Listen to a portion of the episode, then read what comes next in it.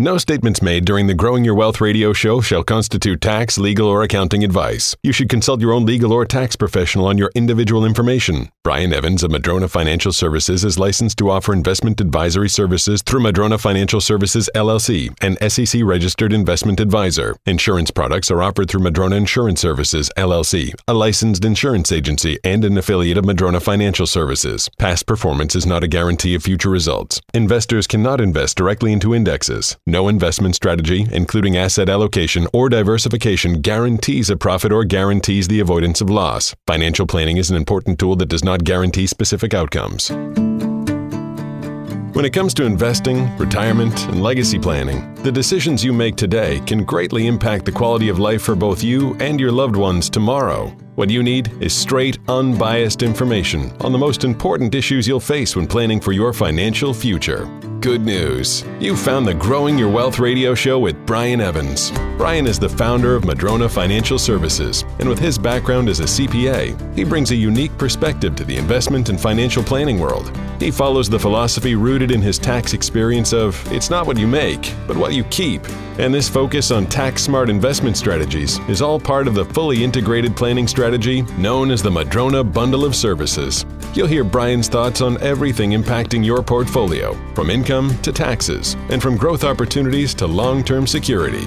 This is your source of comprehensive financial information. You'll soon understand why they call it the Madrona Difference. So get ready for an hour full of the most comprehensive financial information on the radio. And welcome to Growing Your Wealth with Brian Evans. Welcome to Growing Your Wealth, a radio show that gives you the straight talk and honest answers you need to invest better, live better, retire better, and give better. My name is Jeff Shade, and as always, I'm just here to ask the questions. But of course, the words of wisdom and solid advice come from the expert, Brian Evans, CEO of Madrona Financial Services and Bauer Evans CPAs. How you doing these days, Brian? Doing great. Thanks, Jeff. I am glad to hear that, as always. Hope our listeners are doing well today, too, right smack dab in the middle of summer. Have you had a good summer so far, Brian? Uh, yeah, I mean, it's been a really interesting summer, uh, unlike others, and, and just it's nice to see everybody getting back out again. Uh, although uh, yeah, having a issue with the, the new Delta variant Yeah. and all of that. But yeah, it's been uh, interesting to get back out, to actually see people again, uh, go to gatherings again. Of course, we the weather's been so good here too, uh, so lack of rain, so been outside a lot more this year.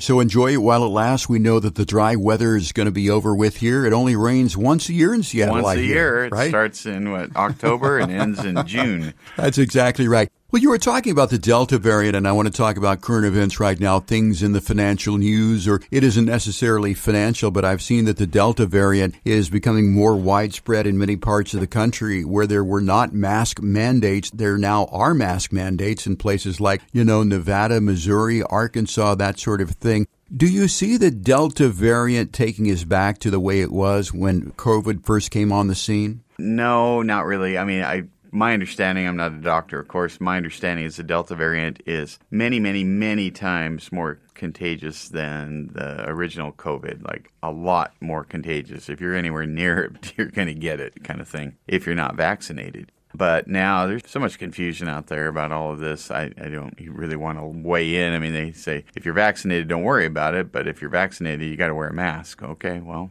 I think the issue is a lot of people aren't vaccinated, a big percentage of the population. So that's their choice. And uh, a lot of people, you know, they kind of want to legislate around that and so forth. So it's become so divisive politically too. And so, yeah, it's it's a weird thing. But in answer to your question, no, I don't see us going back initially with COVID, we didn't know what it was and what it was going to do and you know all the shutdowns and so forth. I don't think Americans generally are going to allow for that to happen again where everything's shut down again, especially where we have a vaccine available. So it just it doesn't seem to me we're going to see a repeat of that. We might see pockets uh, where it looks similar to when COVID started. However, I don't see it going all the way back. We've had a decent recovery from the first COVID, and things are going along pretty well. I mean, the markets and the economy not as bad as we expected them to be. Do you see those uh, continuing to be good places to be here as the uh, fall turns to winter? Yeah, it's been very interesting. I don't think anybody could have predicted uh, what we've had happen since COVID hit. I mean, I I wouldn't have thought we were going to be at record territory in the markets and so forth, and businesses thriving and demand exceeding supply and everything. I don't think anybody could have predicted that. Now, if you're out of a job, we're still in a recession. But uh, if you're you know, like a lot of people, you're doing just fine through COVID. And so it depends on your individual situation as whether you think we've had a recovery or not. But I, of course, work with a lot of people that have significant assets invested in markets and real estate. And markets and real estate are up, up, up, up pretty much across the board. So they're saying, wow, this, this COVID thing didn't hurt my finances. And in fact, it probably helped them to some degree. And a lot of that is because, you know, you think about the markets, uh, the markets are dominated by large companies that, you know, weren't really affected by it. Most of the technology companies uh, gained profitability and market share rather than lost it through all of this because we rely more on technology and we're stuck at home. So the markets themselves uh, did great. And of course, we know what's happening to real estate all the way across the country. It's just it's just on fire, and people's priorities have changed, and they're higher towards real estate now than they've ever been in the past. So we've had some paradigm shifts and and all kinds of things. I again I couldn't have predicted that, but yeah, I do expect uh, for continuation. But you know, it's going to be in pockets. It's not going to be across the board necessarily. It never it wasn't before, and uh, but even the areas that were struggling before have all kind of came back. You know, you think about the oil and gas industry; it was in the the tank for a while, and now it's uh, roaring back, and uh, prices are up and everything. So demand is up. So yeah, there's there we continue to see recovery in, in all major areas. Again, not if you're not your particular area isn't isn't mm-hmm. recovered, then I'm using a generalization here. Well, Brian, unless you've been living under a rock, you know that real estate prices, as you said, have reached some all-time highs. And for people investing in real estate, I know that there are some domestic companies who are buying up a lot of these houses and holding on to them or renting them so that they can uh, make a profit a couple of years down the road. But what about foreign investment in real estate? There was a time when a lot of Asian investors were buying up most of the real estate in Seattle. Is that still the case? Right. Yeah. No, we had a big shift there, really. I mean, if I look back at the chart of foreign investors buying homes in the U.S., the figures were right around 100 billion a year in uh, 2014, 15, 16. They really went up in 17, 153 billion, 121 billion in 18, and then they dropped down into the 70s. And this this last 12 months, they're they're in the 50s.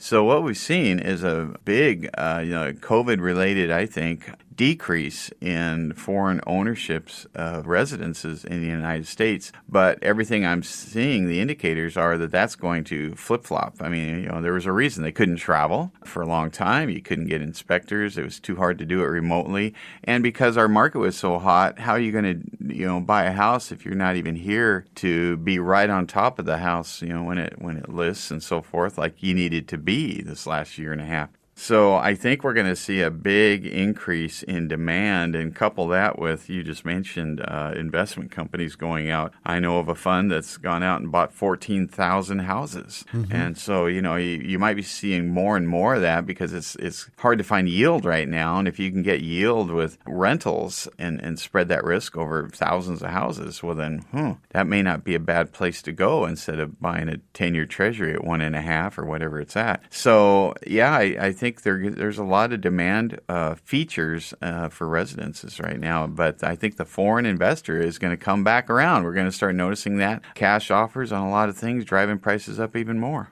So, with the unaffordability of housing in a lot of parts of the country, and particularly here in Seattle, we talked in the past about the average real estate prices here in this part of the country. Does that present more opportunity for investors, as you mentioned, to invest in funds that are buying this real estate and holding it? I mean, it just seems that the rental market is a place that's going to grow tremendously. Yeah, I mean, a few years ago, I didn't even have that option. There really wasn't any way to to buy into a REITs and so forth that, that had single family residences, and now there is. So certainly, that is a way to own rental houses on a passive uh, way, where you don't have to be the landlord, and preferable for a lot of people, especially as they get older. I'm seeing a big increase in 1031 exchanges, people wanting to sell and, and reinvest passively and not be the active landlord anymore. but yeah, I, I think it's going to get harder and harder to buy houses. I mean, there, there's also, you know, Congress trying to, President Biden's trying to eliminate Section 1031 exchange. And uh, I've mentioned this on the show before. You know, if, if you want to uh, do some good, uh, write your congressman right now and tell him to keep that thing around because prices are going to stay really high if, if there's no inventory out there. And I'm pretty much guarantee if they do away with tax deferred exchanges, uh, people that own highly appreciated rentals are going to say, well, I'm not going to sell my house then. I'm not going to volunteer. Oh, you, you jacked up the tax rate at the same time. So now you want to take almost half of my money.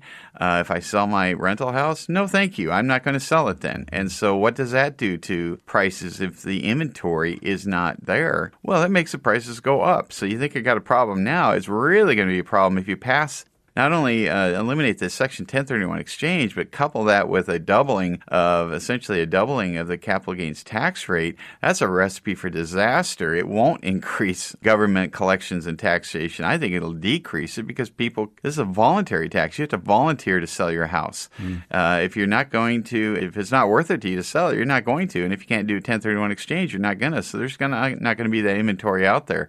So let your congressman know you're on top of this, that 1031s need to stay. Brian, with a 1031 exchange possibly on the chopping block, I mean, people listening to this program may have investment real estate. Is time of the essence? Would you suggest or possibly hint that maybe you try to do things sooner than later to take advantage of the 1031 with the possibility of it going away? Oh, yeah. Yeah. I mean, they could do whatever they want this year, make it retroactive. I don't think that's going to happen. I don't think there's a support for that either uh, with all Democrats. But if something if it was taken away or or greatly changed, I would predict, and I could be wrong here, but I would predict it wouldn't be till next tax year. So if you were going to sell it, you know, like, well, I'm thinking about listing my, my house in October, or maybe I'll wait till next February, or you know, I, I do it in October if you want to do a 1031 exchange. I know today it's it's part of the tax law. It's been there, you know, for over a hundred years. But come January 1st, uh, you know, if they pass something next year make a retroactive January 1st, you might be in trouble. So uh, if you were going to do it anyway and you have choice over timing, I certainly would do a 1031 sooner rather than later. You're listening to Brian Evans of Madrona Financial Services and Bauer Evans CPAs. We're talking about current news and particularly real estate prices, the market, and the economy. If you have at least $500,000 to invest and you're looking to hire a new financial advisor, we invite you to contact Madrona Financial Services to get your complimentary, no cost, no obligation financial plan. Call 844 Madrona or you can request it online by visiting madronafinancial.com. Time for a break, Brian. We'll be right back with our show after this. Growing Your Wealth with Brian Evans will be right back with even more ways to help you stay focused on your retirement goals. When you're researching something, weeding through all the available information can be daunting, especially when it concerns your retirement. What you want is a thorough analysis from an expert. Good news. Brian Evans of Madrona Financial Services has done that for you in his recently published ebook series, Inside Retirement Investing, Volumes 1, 2, and 3. You can get your free copy by calling 844 Madrona today or visit madronafinancial.com to download your free copy. The Inside Retirement Investing ebook series covers everything from the basics of retirement planning to investing to taxes and so much more. Call now to secure your free copy 844 Madrona. Madrona Financial Services provides a one stop integrated approach to retirement planning. Schedule a complimentary, no obligation financial review to get on the path to achieving your retirement goals and get your free copy of the Inside Retirement Investing ebooks by calling 844 Madrona or by visiting madronafinancial.com. At Madrona Financial Services, we believe you should never worry about running out of money in retirement. Retirement should be spent doing what you love with the people you love. The CPAs and financial advisors at Madrona Financial Services want you to know that with proper financial planning, that's exactly what you can have. Their goal is to do everything they can to help you achieve a financially secure future. They have many tools and ways to help you reach your retirement goals, from guaranteed lifetime income streams and protection against market losses to alternative real estate investments and strategies to minimize your taxes. With the Madrona bundle of services, they have everything you'll need to plan for retirement under one roof. So schedule your complimentary meeting today and get back to enjoying your retirement. Call 844 Madrona or visit madronafinancial.com. They'll arrange a meeting at one of their three convenient locations or conduct a virtual meeting if that works better for you. Take control of your financial future at madronafinancial.com.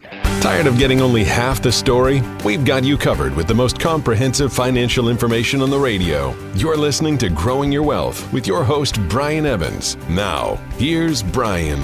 Welcome back to the show. I'm Brian Evans, CEO of Madrona Financial Services and Bauer Evans CPAs. And this segment we're going to talk about is now the right time to sell your real estate. And Brian, we talked about these record high real estate prices, and the causes of those happens to be low interest rates, and there just is not enough supply for demand. Do you see that these interest rates, as low as they are, 3%, sub 3%, are going to last much longer? Uh, well, that's that's a good question. You know, we never know. I think the Fed wants them to be low for quite a while. They want the economy to to hum, and they're going to keeping downward pressure on interest rates. That's their stated goal.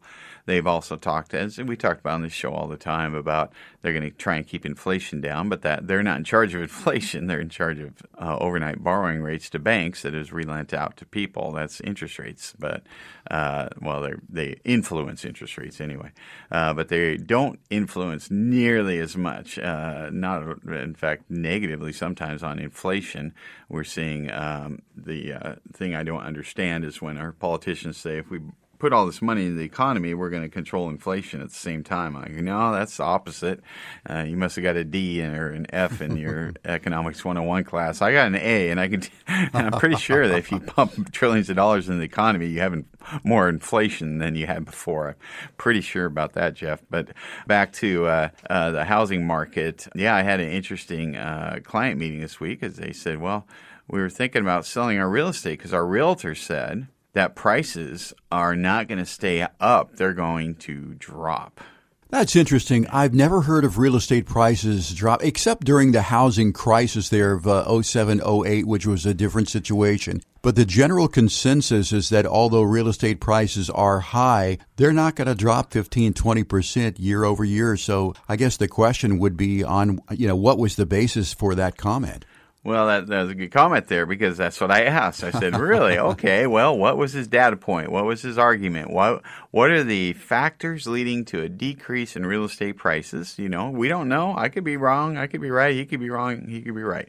But I just said, okay, what what did he state? And he said, well, the uh, the taxes that Inslee's going to propose and so forth. And I said, well, all right, taxes can affect prices, but in this case, the Inslee capital gains tax, the unconstitutional capital gains tax that was just passed, would not apply to real estate. So that really argument really didn't hold for me. And uh, you know, the other argument is, well, things are up; they can't stay up forever. I'm like, well, sure they can. They, I mean, that's the nature of things. My parents bought their first house for fifteen hundred dollars. I bought my first house for eighty six thousand five hundred dollars prices go up. Uh, that's just the nature of things. So that they don't go up in a straight line, or does the market. And you know, we talked about in the show. I remember working as an adult, and the Dow was fifteen hundred. Now it's thirty five thousand. You know, things go up over time, generally speaking, in real estate and stocks uh, across the, the broad markets. So I, I started pointing out the reasons for why that argument of people are leaving the state of Washington. Yeah, some people are and that has a, a, you know an effect of lowering a price on a house. But there's a lot of reasons why they're high. You mentioned the interest rates. Uh, interest rates all time low. You can buy a lot more house for a lot less monthly payment. We've got COVID related working from home. People can work from home, now the suburbs and other parts of the country can flourish because people can move out of the cities. We've got baby boomers retiring in large numbers, and a lot of them are selling, looking to buy somewhere else you know, and, and, all of that. And we've got a lot of millennials that are starting to have kids and they're moving out of apartments into houses, you know, with yards and so forth. Uh, we've got, you know, high demand for housing. But I think the big driver besides interest rate is jobs. We have a great jobs market in the Seattle market. So I went through all these factors with my client and they were like, yeah, I kind of kind of agree with you that there's a mm-hmm. lot of reasons why the real estate market should continue to hum along, especially in the Puget Sound area. Could, we couldn't come up with a lot of reasons why it was going to have a dramatic drop. Yeah, it just sounds like that realtor was basically fishing for a listing there. So, you know, prey upon emotions and prey upon fear there. I think it's important to know how your home or property sale is going to be taxed if you do sell it. And I understand that those rules possibly could be changing a little bit. Yeah, I mean, certainly uh, if you have lived in a house for more than two of the last five years that you're going to sell, you want to consider taking advantage of the exclusion from taxation on the first 250,000 or the first 500,000 if you're married. I did recently um, talk to somebody, and they, unfortunately, they had moved out of the house three and a half years ago. Well, okay, they weren't uh, able to take their exclusion, but uh, you know, we, we worked out something else in this this case, a 1031 exchange. But you know, a lot of people think, well, I'm just going to make my house a rental. And the one thing to remember about that is if you have a more than, let's say you have a more than $500,000 gain and you turn it into a rental for three and a half years and then you decide to sell it, you really converted that to an investment property. You can't take advantage of the $500,000 exclusion. And so uh, if they jack up capital gains rates, which is the plan, uh, the Biden administration wants to do, you might be paying you know six figures in income tax that you didn't have to otherwise pay. So you might be better off. A lot of people are better off just selling their previous residence. And if you want a rental, fine, go buy a rental. Start with a fresh new basis, mm-hmm. but take advantage of that five hundred thousand dollar exclusion first. Brian, what would be a hypothetical example of someone who really should be selling their property right now, should sell investment real estate? Why would this be the time to act rather than later? Yeah, if it's investment real estate as opposed to your principal residence, because uh, I, I, get they're completely different questions. Because I've also, you know, back on the principal residence side, I've had people say, "I'm thinking about selling now, and now the prices are high. Then I'm going to wait a couple years. I'm going to buy somewhere else where they're low." I said, "Well, that that ship has sailed." you know, yeah. and this person in this case was they were talking about Boise, which we've talked about on this show. I think is up seventy percent year over year. It's like right. that ship has sailed. those low prices in those areas aren't low anymore anymore. So even areas you didn't think, you know, I was talking to somebody the other day uh, about Anacortes, and she said, well, God, there's this, there's lot below me. It doesn't have a view. It has a double wide mobile, and they want six hundred thousand for it. Wow. I'm like, wow, okay, that things have changed in Anacortes.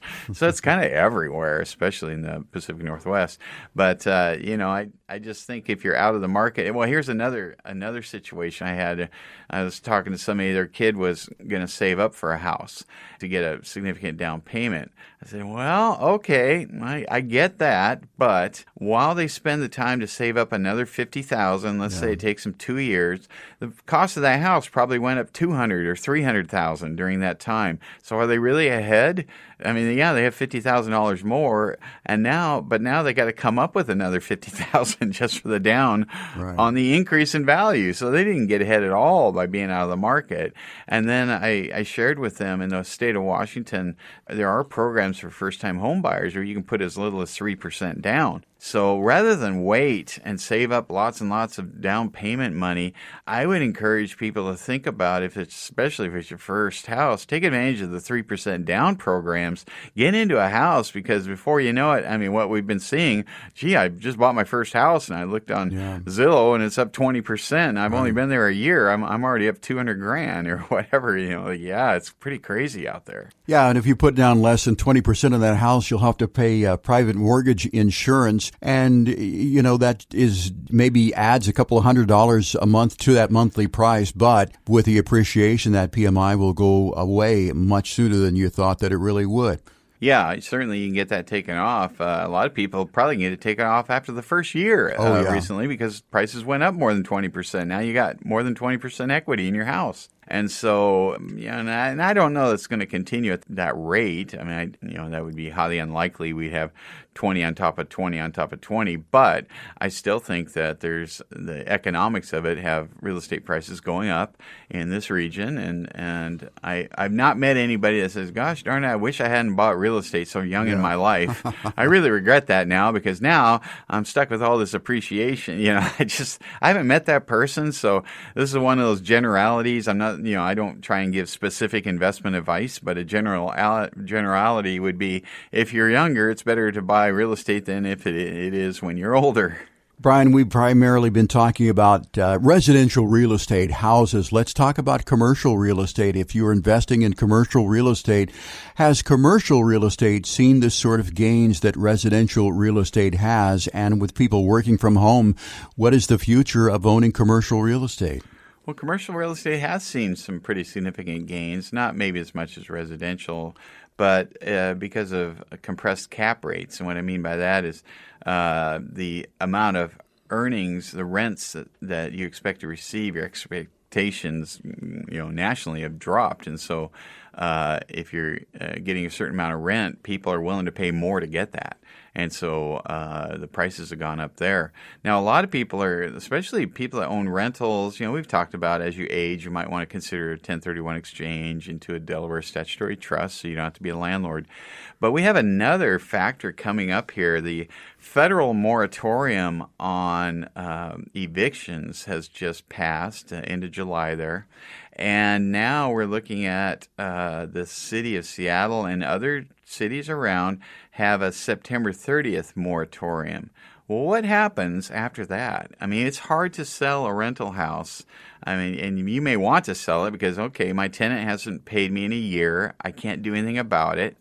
Uh, it's hard for me to sell a house that gets no rents and uh, you know there's someone in it uh, i can't show it so it really put uh, you know a kibosh on people's plans sometimes and they want out they just want to be done with this uh, landlording in seattle well what happens after september 30th when they can do something about their situation for the first time in a long time well, you might see a lot of them decide, I am listing this house. I'm right. getting my tenant out. I'm going to list it.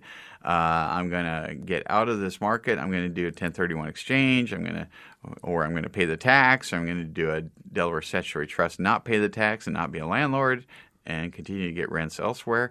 So I think there's going to be a, I think there's a big pent up demand that's going to happen uh, after September 30th. Now I don't know how quickly evictions go through, and and you know, frankly, you know, I'm nobody wants this. I don't think tenants wanted to not be able to pay their rents. I don't think land. I know landlords didn't want to not collect rents, mm-hmm. uh, but uh, you know here we are. That's just where we are. So I think there's uh, a lot of landlords that kind of felt uh, uh, like they were carrying a brunt of the burden of the neg- negative to the COVID stuff, you know, along with their tenants, but certainly uh, governments passed rules that negatively affected landlords, and I think a lot of them are just kind of done with that whole thing, and and they're going to want out. So I think we're going to see a big increase in DSTs post September 30th. Yeah, and of course you do talk about DSTs here. I know that you have done a lot of research on DSTs. It's one of the many uh, services that you offer at Madrona Financial Services. So if you have questions about real estate investment, real estate selling your real estate, uh, Delaware Statutory Trust, a 1031 exchange, anything like that that pertains to investment real estate, highly encourage you to give Madrona Financial Services a call. Once again, if you've got $500,000 or more to invest, you're looking to hire a new financial advisor, someone who does know about real estate, DST's a 1031 exchange. You can call Madrona Financial Services to get your complimentary no cost, no obligation financial plan by calling 844 Madrona, 844 Madrona, or you can request it online at madronafinancial.com. Another break just ahead. Brian, we'll be right back with more of Growing Your Wealth after this. Stay tuned for more Growing Your Wealth with Brian Evans, the show you can't afford to miss. When you need something important done around the house, you call a professional. Why is it when it comes to retirement investments, most people don't know what theirs is built on, or even if it's right for them? Madrona Financial Services is made of a team of professionals that will create a retirement plan as individual as you are and make sure your financial foundation is clear to you every step of the way. Call them today at 844 Madrona for a no obligation retirement readiness review. They'll learn about what you want most out of retirement, plus, you'll get an investment and retirement analysis and a tax analysis. You've worked hard to earn it and save it. Take the time to have the right professionals help you keep it and grow it. Find a better way at Madrona Financial Services and bring everything together. Call Madrona Financial Services today for your free retirement readiness review at 844 Madrona. That's 844 Madrona or visit them online at madronafinancial.com. That's madronafinancial.com. If the fuel gauge in your car was broken, would you know how far you could drive before running out of gas? You know, not knowing how long your money will last in retirement is a lot like driving a car with a broken fuel gauge. You just don't know how far you can go. At Madrona Financial Services, we want you to know that there's no need to live with the stress of uncertainty. At Madrona Financial, we have insurance based solutions that can guarantee lifetime income, protect you from market losses, and even provide for your loved ones. And as a CPA and personal financial specialist, we scrutinize every product we offer. If you want to learn how to create a secure lifetime income stream, protect your money from market losses, provide for your loved ones, and potentially reduce your tax burden, schedule your complimentary meeting today. Call 844 Madrona or visit us at madronafinancial.com. We'll arrange a meeting at one of our three convenient locations or conduct a virtual meeting if that works better for you. Take control of your financial future. Call 844 Madrona or visit us online at madronafinancial.com. You can't build a house with just one tool, and you can't plan for retirement without an integrated, comprehensive strategy. If you want to get more information on the Madrona bundle of services, call Madrona Financial Services at 844 Madrona or go to madronafinancial.com. Now, back to more of Growing Your Wealth with Brian Evans. Welcome back to the show. I'm Brian Evans, CEO of Madrona Financial Services and Bauer Evans CPAs. And in this segment, we're going to take some listener questions. And Brian, we get questions every week here on the show. If you've got questions, you can go to the website, madronafinancial.com. You can email them to us from there, or you can give Laura a call at the front desk, 844 Madrona, and tell her you have a question for us. First question is Ed Ed listens to us in Mill Creek, and Ed says, I'm obsessed with the retirement planning process and have tons of anxiety about it. I can't get to a sufficient comfort level not to stress out about it, resulting in many sleepless nights. Do you have any advice on how to handle this stress? Yes, I do. Uh, and I have seen this many times. People are just completely uh, stressed out. And one thing is, if you do one more spreadsheet, that will not reduce your stress. If you do 10 more spreadsheets, again, that will not reduce your stress. you can do 100 more, and I could go on and on. I mean, you know, people love to do their spreadsheets to try to figure all this stuff out.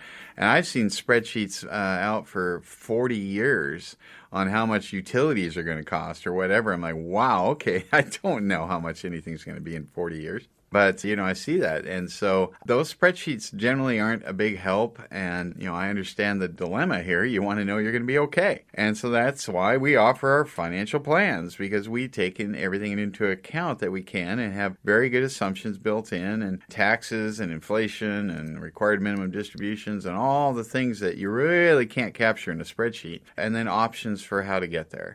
So by seeing that on paper, I have seen so much anxiety lifted from people. They go, well, what about this? What about that? What about that? Well, it looks like I'm going to have more money than I can spend. Yep. Well, what if I uh, want to buy a new car and, and do this and that and the other? I said, well, let's plug it in then. Well, it didn't really change anything. Yep, that's right. Oh, well, aren't your numbers kind of conservative? I said, Yep. Oh, well, shouldn't I end up with more money than you're even showing me? I said, Yeah. Well, I'm going to be just fine, aren't I? Yeah. you know that's often how the you know, I, I, usually say more than yeah over and over but that that is often how the meetings go after we've done a complete financial plan.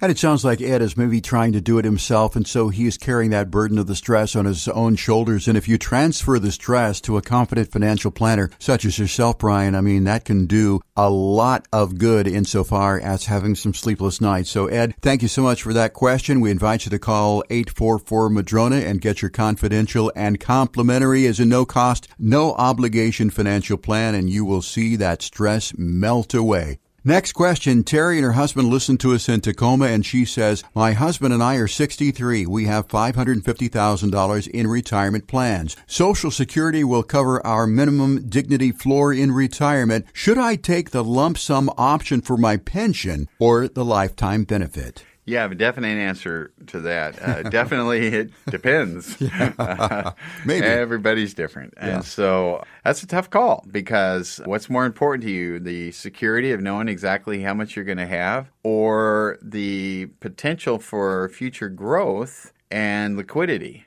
because they're two different things. Uh, and same thing with stock market. It's kind of like uh, if you have stock market investments. Well, should I sell my stock market and buy an annuity that pays me for life? Well, stock markets are really good at growth and security. They're not very good at cash flow and safety. And annuities aren't so great at growth and liquidity, but they're really good sometimes at cash flow and security. So they do different things. They're different tools for the job. So which tool do you want? Which is more important to you? And that answer could be different for everybody. And very often it's completely different for the spouses. one of the spouses, I'm all about security. I just want to know I have enough to pay my bills. And the other one's, well, I like investing in the market and the REITs and all that. I, I want to grow my money. And so now we've got, oh, we got a disconnect in our own household here. And the answer probably in that case was, what did you say, 500000 there, Jeff? Yeah, $550,000. 250000 in growth and liquidity and 250000 in cash flow and security. Yep. I think everybody's happy. Yep. so that might be the answer there. Uh, but in this case, if it's an all or nothing decision where it's like it's a lump sum, let's say it's a Boeing uh, pension, that's a tougher call. And so we have to really do a, a, plan and, and do an analysis of who you are as a person and an investor and what you're looking for. Terry, thanks for that question. And thank you to your uh, husband for listening to us every week. And if you have a question for us, once again, go to madronafinancial.com and pose it there. Next question comes from Randy, who's listening to us in Bellevue, Brian, and he writes, My brother is 67 and has $2.5 million in net worth. He's got $900,000 in a traditional IRA, and I'm worried he'll have tax issues down the road with that huge IRA. He earns about $45,000 a year and doesn't have money to pay taxes on conversions. What should he do? Is it worth doing a Roth conversion for him?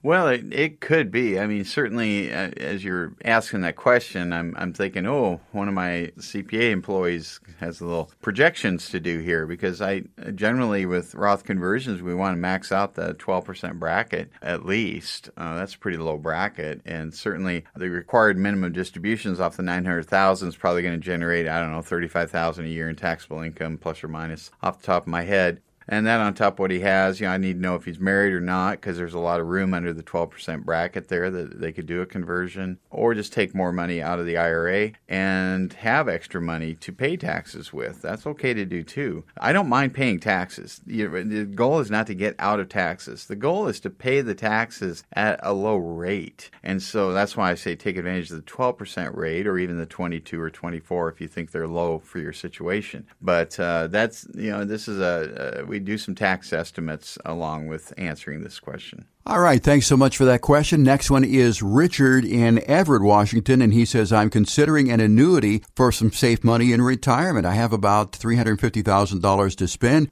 I have two questions for you, Brian. What types of annuity can I buy that will guarantee income for life? And if I change my mind, how long after I've made the purchase can I back out?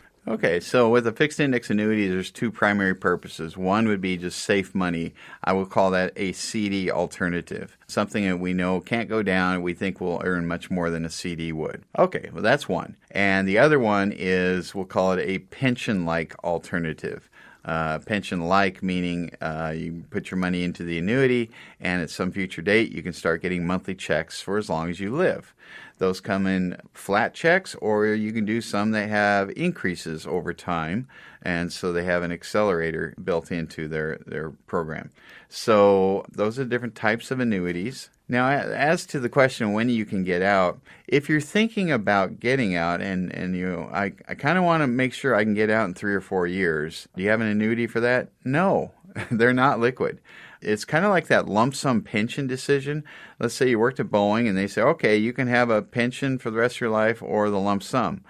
You don't get to change your mind after a few years and go, well, I was taking the pension, but I've, I've changed my mind. I want the lump sum now. You can change your mind with an annuity, but there will be a significant surrender penalty if you take it out early. So if you're thinking you might want to take the money out, don't buy the annuity in the first place. Only buy the annuity that pays you lifetime cash flow if you know you can do without that money the lump sum, you know, the, the amount that you're funding the annuity with.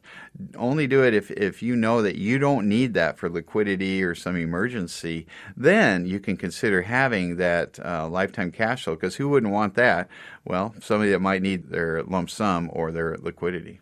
All right, good question there. Next one comes from Daryl, who listens to us in Renton, and he asks, Where should we be putting our money if not in savings? Should I be investing aggressively long term in the market to get the most bang for my buck? Well, yeah, I would like to get a time machine out and take take us back a bit and invest aggressively in the market. So we don't know. Uh, so again, it depends. But assuming that Daryl doesn't have some use for the money that you know, I'm going to buy a house, I'm going to buy a car, I, I need it for something in particular. It's just savings. It's just money. I don't know. I just it's just kind of my nest egg figure out how much you need for a nest egg liquidity and, and for all those surprise events that may come up down the road, have money stashed away for that. But I know a lot of people have a lot more than they need. You know, maybe you have 500,000. You might say, well, I, I could see having 100 grand, but not 500. And so, generally, though, if, if you've had that much cash, you, you may not be a market investor. That may not be the thing that makes you feel okay, and you may not get good sleep. You know, if, if you're in the market. I mean, obviously, as a financial advisor, I would I would you know, most of my clients will have money in the market. They'll have some in real estate. They'll have some in safe money alternatives. They might have, you know, a little bit of everything. And so I, I like that mix of different asset types, but not everybody's the same. I got family members with a lot of cash in the bank. They just, they mm-hmm. don't want to do anything with it. And I'm like, okay, that's fine. But at a minimum, you might consider a fixed index annuity that could potentially pay you a lot more than a CD could pay. So at least you have some decent earnings during certain years when the market's doing well and you're not taking any risk on the downside. So there's different levels of risk, and, and you know we'd have these conversations with with uh, Daryl in this case as to uh, what makes him tick and, and what else he's got and, and what his fears are and concerns and so forth. But the, the the key is to not come into that as a financial advisor and go, I sell annuities, so I'm going to make sure this guy buys annuity or I hate annuities and you should too. I'm going to make sure that 500,000 ends up in the stock market. Too many people in my industry already know what you should be in. It's whatever they sell.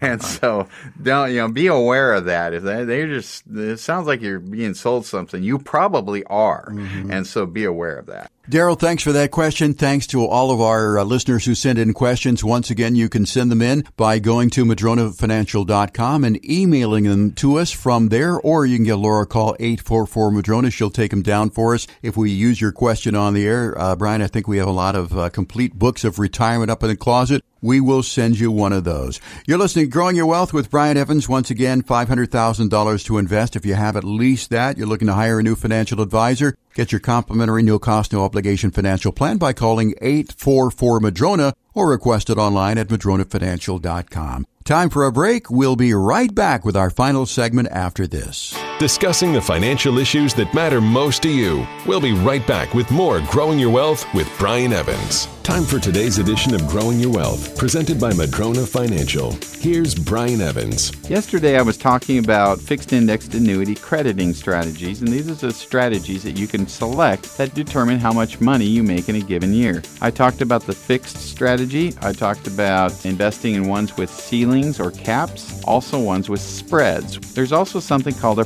participation rate. So, what that means is let's say your participation rate in a particular index is 50%. If that index went up 6%, you get 3. If it went up 20%, you get 10. So they don't have a ceiling on them. If it went down 20%, you get a 0 because they all have a floor. So you get a percentage of the increase when it's up and a zero when it's down. That's a participation rate. There's also something called a volatility controlled index. That's a new kind of index that a lot of fixed index annuity companies are coming up with. That's where they have some kind of a smart computer index that's saying uh, we're going to adjust between stocks and bonds and different things to try and get you a more consistent return. These do not have a ceiling either. There's something called point to point. Point to point means that's just the measurement period. So let's say you picked a two year point to point, and the first year your index went up 10, the next year you went down 10, you didn't get any gain.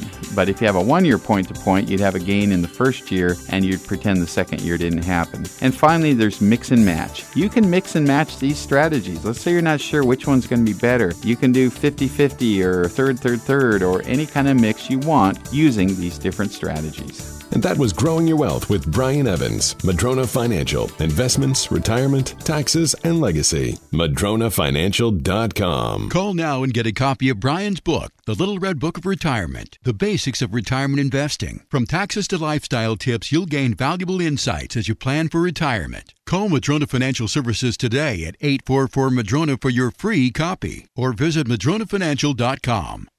Do you ever worry if your CPA and financial advisor are on the same page? You won't have to if you call Madrona Financial Services at 844 Madrona or visit them at madronafinancial.com. Now, back to growing your wealth with Brian Evans. Welcome back to the show. I'm Brian Evans, CEO of Madrona Financial Services and Bauer Evans CPAs. In this segment, we're going to be talking about will you sell a business when you retire? And Brian, I think the first step is determining whether or not you have a saleable business. I think a lot of people confuse jobs with saleable businesses. So, uh, what is the difference between a job and a business that actually has some value? Yeah, I mean, let's say that you're a personal service kind of thing. You're a psychologist, and it's just you, or you're you own a painting business and it's pretty much just you or whatever it is, if it's just you, well, that's a job. You can't really sell your, your skill set to another person. You can sell your goodwill, a book of business. Uh, if you have a turnkey organization and you have other people that are trained and, and you, you know you have contracts and all that stuff, that stuff makes it potentially sellable. But even if you have all of that stuff, you may not still have a business because if you don't make enough over and above what you would make as an employee, you really don't have anything to sell. So businesses that can sell are turnkey that, that you know you can, someone else can walk into and pick up where you left off and still be very profitable and much more profitable than just working somewhere. So it has to have excess earnings over and above that to really be considered a business in my opinion. So if I have ABC Trucking Company and you know my employees run the trucks or all that sort of thing. That is a the sort of business that could be sold and has inventory. Let's say that I have a medical practice and I'm a doctor, or maybe I'm a veterinarian. Is that the sort of practice that can be sold? Well, there's the exception to the rule because I just mentioned uh, if you're, you know, sole practitioner and it's pretty much you, uh, it's very difficult to sell. But if you're a veterinarian, you absolutely can sell that because there's some consolidators out there going around buying up veterinary clinics, mm-hmm. bringing in younger staff. They transition because you have this, you know, all these people that are used to coming to you with their pets. They're not looking to move, and so there's goodwill associated with that. Profitability can be very high in those markets. So actually, the prices have been really good for vets lately. I've worked with a lot of vets lately yeah. that have sold their practices or or other businesses like that. So just because I say you know a personal service is hard to sell doesn't mean your particular one is. Uh, it might be very easy to sell. You might have a lot of suitors for it. So that's why you know I get some good advice on on this area because it's uh, it can be a monumental decision where you know I, I've seen just little veterinary places. You know, it didn't look like anything special from the outside,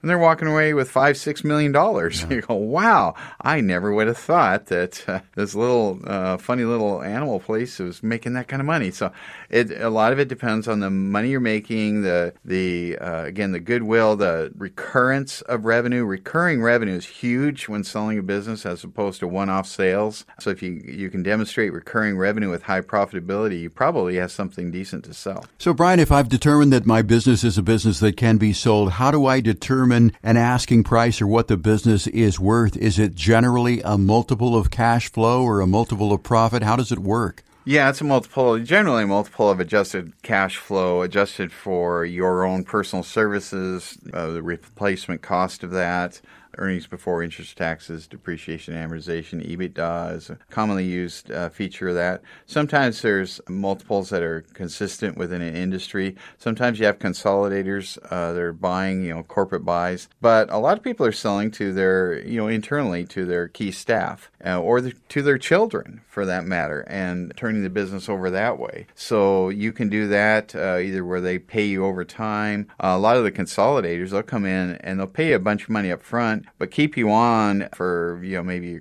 contracted to work another one, two years, whatever, and then pay you something at the end, depending on whether that profitability stayed there or the recurring revenue stayed there and so forth. So you have an incentive to have a really strong transition to the new owner, ownership group. And so there's a lot that goes into not only the valuation, who the buyer would be, how you're going to get paid out over time, how much upfront, non competes, you know, all that kind of stuff. The taxation, you know, everything gets taxed differently. Uh, when you do have a contract to sell, you have got goodwill, which one rate, capital gains rate, maybe you got equipment, you got inventory, non-compete, you got salary, you got different, you know, installments. These are all everything I just mentioned may have a different tax implication. Brian, we've mentioned before about the fact that when you sell your home, you know, I uh, paint the place, I make sure that the hardwood floors are polished and the landscaping is done and all that. I pretty much uh, then have someone come in and stage the house. I'm not using my own furniture. Is there a way way to go about staging a business so that it appeals better to a potential buyer and that you get more for it? Absolutely. First off, make sure your financials are tight and up to date and accurate. Uh, you know, that is huge because every time something, if I'm looking at financials, I'm like, well, where's your accrued salaries? Oh, well, no, we just, we don't bother with that. Or, uh, gee, your, your balance sheet doesn't seem to balance. Uh, every time I have something that I have a question mark, price just went down. Hmm. So you just keep adding a bunch of question marks. guess what? The price goes down each time. So take away the question marks. It's, you know, make sure that that's up to date. Make sure your business is, you know, that you have customer lists, that you have comparables to prior periods so that people can see trends and, and so forth, and, and that you have trained people and that their place looks good. I mean, just people care about that kind of stuff. They have a good presentation of stuff. So you know, all this stuff does matter, and so it's so important to get get that right. But you're right; the staging of a business is just as important as the staging of your real estate. Brian, when people want to sell a business, they're thinking about selling a business. I mean, are there brokers that sell businesses just like there are brokers that sell residential real estate? There is, and you know, there's good ones and not good ones, so that's difficult to sometimes figure out. But a lot of people don't use brokers because they already know they're going to sell to their family members, they're going to sell to their key employee, they're going to sell to the consolidator, you know, that bought their friends' businesses in, in other cities around them or whatever. And so a lot of people already kind of have that figured out. A lot of people just let their business go. They determine, well, I don't really have anything to sell. I'm a sole practitioner, CPA, and I've got a part time person that does the coordination of the returns, and that's it. So, yeah, that's not really a business to sell. You do have recurring revenue. Someone might give you a, few bucks for it, but there's not a lot there. So, a lot of people just turn it over to somebody for nothing. But certainly, uh, if you're selling a business, consider uh, the factors that we talked about today, and especially if you're thinking about buying a business, uh, as I mentioned in previous shows, there is going to be great opportunity to buy into businesses from baby boomers that want to sell. Uh, there'll be huge amounts of business transition in the next five to 10 years, or starting now for the next 10 years. I would say that great opportunity for a young person to maybe take over a seasoned business from somebody that wants out. So, Brian, if I'm thinking about selling my business, is time of the essence? Is right now the best time to sell a business, or, you know, could you wait five years? I mean, when uh, is the best time to strike? Uh, when you get out of bed and you go, gosh, I wish I didn't have to go into work today. okay. That's probably a good time to think about selling your business. Yeah. If you get out of bed and go, gosh, I'm so excited I get to go to work today, probably not a good time to sell your business. it's always a good time to think about what that future sale is going to look like and when and plan for that. Planning is always better than not planning. These are just some basics I would say, but if you love what you're doing, it's, it's not really work. So if you don't love what you're doing, it's a job. And if it's, you have the choice of maybe getting it out uh, you might want to consider uh, doing that.